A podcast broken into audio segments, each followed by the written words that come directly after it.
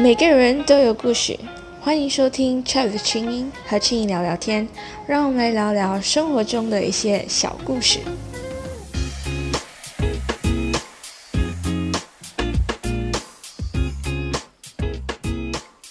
Hello，大家好，欢迎回到 Chat 的清音和青音聊聊天，我是青音。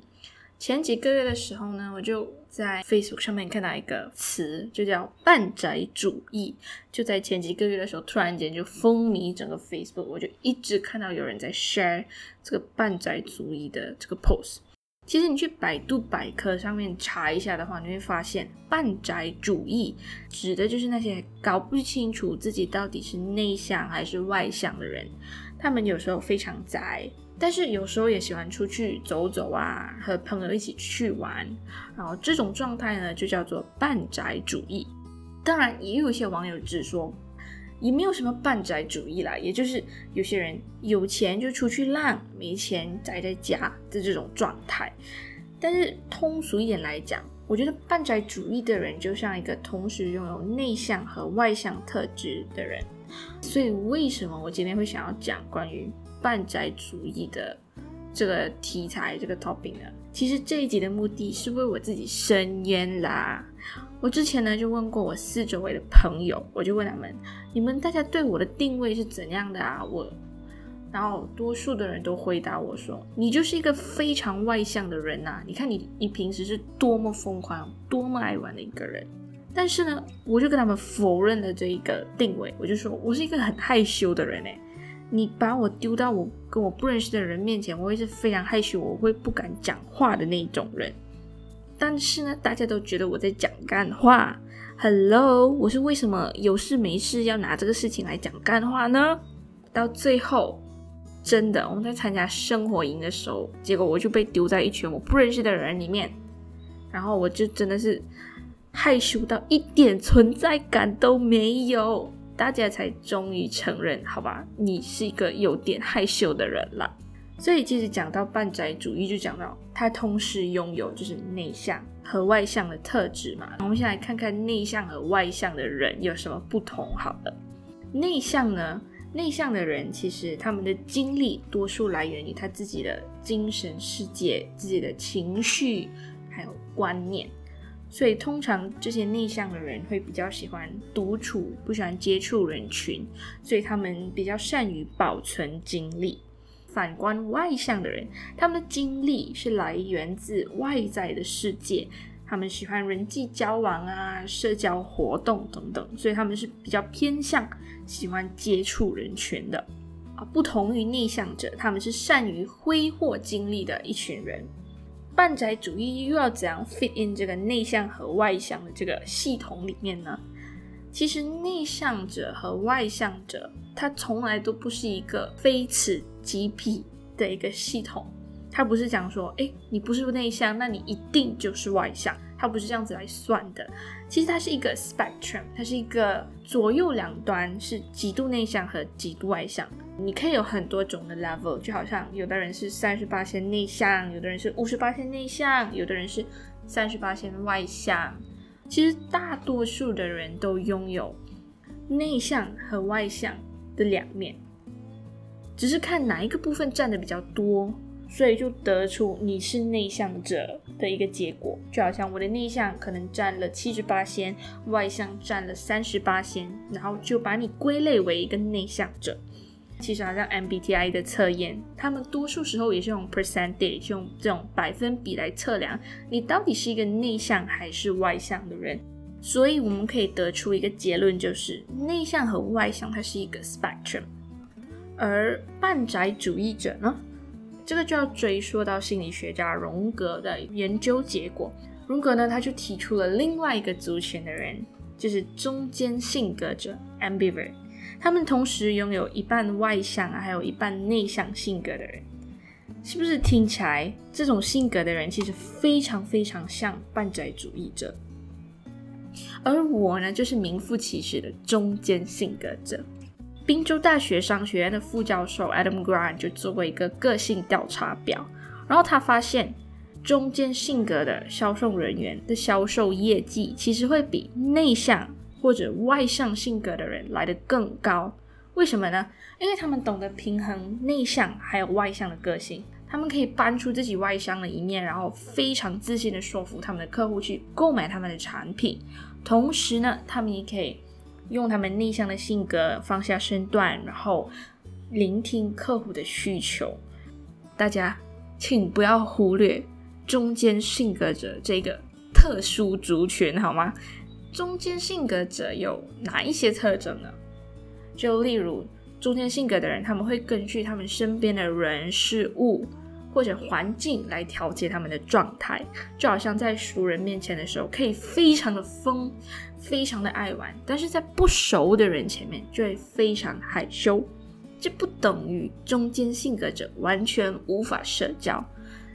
你要他们社交的前提就是你必须事先先通知他们，让他们可以做好心理准备，他们就可以去社交。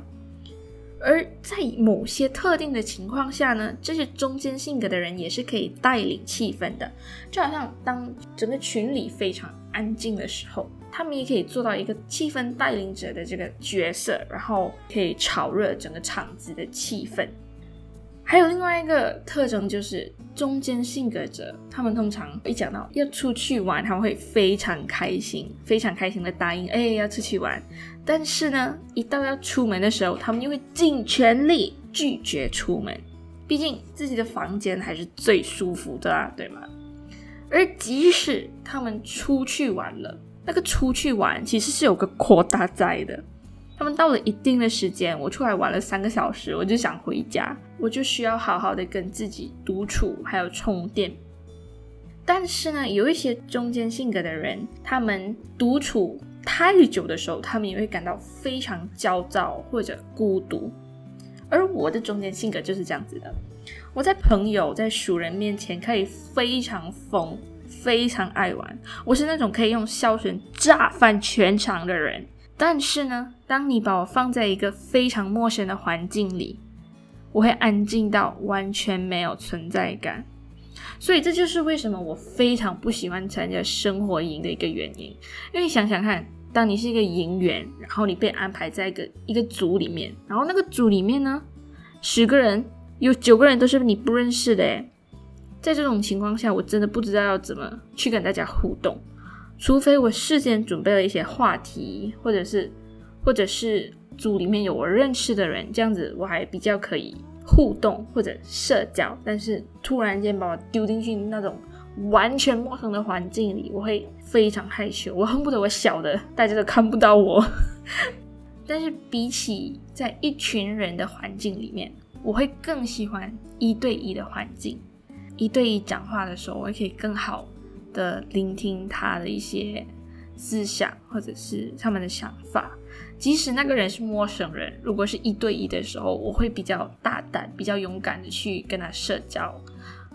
我自己的另外一个中间性格的特征就是，我对于 presentation 或者是那种 public speaking 站在前面讲话的那些活动，是完全不会恐惧的。我非常不怕在人的前面讲话，不然你也不会听到我在。做 podcast 了嘛，对不对？从我的特征这样看下来，你会发现我同时拥有着内向性格的一些特质，同时我也有外向性格的一些特质。所以我自己也上网做过一一些测验，我就是个中间性格者啊。但是通常别人问你你是内向还是外向，就是没有中间性格这个这个这个选项啊！真的，这对我们中间性格者真的太不包容了。但是呢，我个人是非常不喜欢我自己这样的一个性格，因为比较喜欢当，或者是我比较想当一个可以主动去带气氛的人，即使是在一个完全陌生的环境下，我希望我会是那个主动去认识大家、主动去带动气氛的那个人。当然，我也试过想要改进我自己这样子的一个性格，往我。理想中的那个性格更靠拢一些。我也曾经试过，就是想要跟陌生人聊天呐。那个时候我是觉得，呃，聊的还 OK 啦，就是尽量自己能想到的话题就自己讲多几句话，不要害怕，就是多一点冲动去讲话这样子。聊完的那一瞬间，我必须说，我真的是松了很大的一口气。在那种社交状态过后，我真的非常需要一些。个人的时间，或者是跟我自己熟悉的人的时间，然后在这种舒适区里面疗愈一下我自己。毕竟社交真的太累了，不管你是中间性格者、内向性格者还是外向性格者，你没有必要去刻意改变自己的性格。你觉得你自己是你自己舒服的性格就好。如果你觉得某一方面你觉得你需要改进，那你就尝试去改进，但是不要把自己逼得太紧。你找到你自己最舒服的一个环境，活得开心，自己活得爽就好了，对不对？但是最后，在节目的最后，也是要呼吁大家：以后你们问别人，到底你是内向还是外向的人，请不要忘记，我们还有一个族群叫做中间性格者。所以下次记得。请大家多加一个选项，多多包容我们自己中间性格者，好吗？好，感谢你的收听，我们下次见。